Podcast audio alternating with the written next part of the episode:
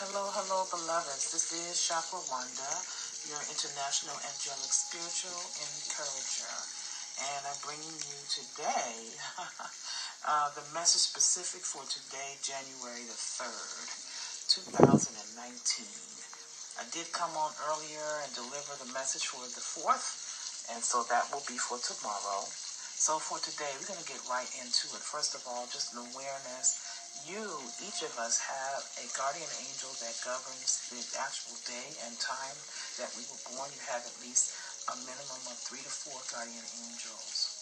And for today, January 3rd, I'm introducing you to the guardian angel that governs 1 3.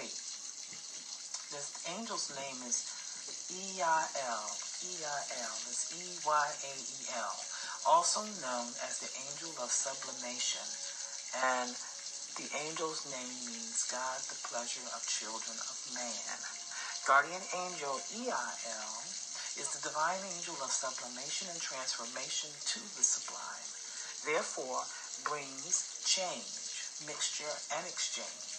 EIL is the angel of transformation, metamorphosis, transubstantiation, and transfer, and brings deep understanding of these processes. With EIL's guidance, you will find the origin of everything. He brings sacred knowledge about the universal history and about how everything started. But he also brings knowledge about the law of attraction and how to use different vibrations for healing, abundance, and enlightenment. This beautiful angel is the patron of biology, chemistry, and physics. But he also has connections with the study of cells, atoms, and the DNA.